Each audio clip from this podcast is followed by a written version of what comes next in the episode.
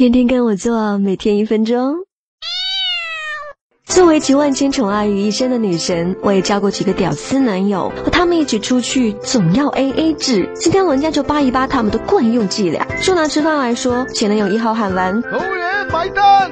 呀，肚子疼！直奔厕所，等我结完账才出来，装作不好意思的塞给我一半的饭钱。前男友二号也很无耻，每月给我五百块钱，美其名曰让我理财，每次外出都让我买单，买够一千为止。更要命的是，居然告诉我多了退少了不补。当然，最无敌的还是前男友三号，他总是带我去朋友的聚会，大家都 A A 制，我也就跟时间一久，我居然习惯了 A A 制，每次结账他一掏钱包，我就主动制止他说 A A 制。吧？相比之下，前男友丝毫就很诚恳，在我们交往之初就提出今后的开销都 A 制，直到咱俩结婚，我的钱就归你管了。我十分感动，然后拒绝了他。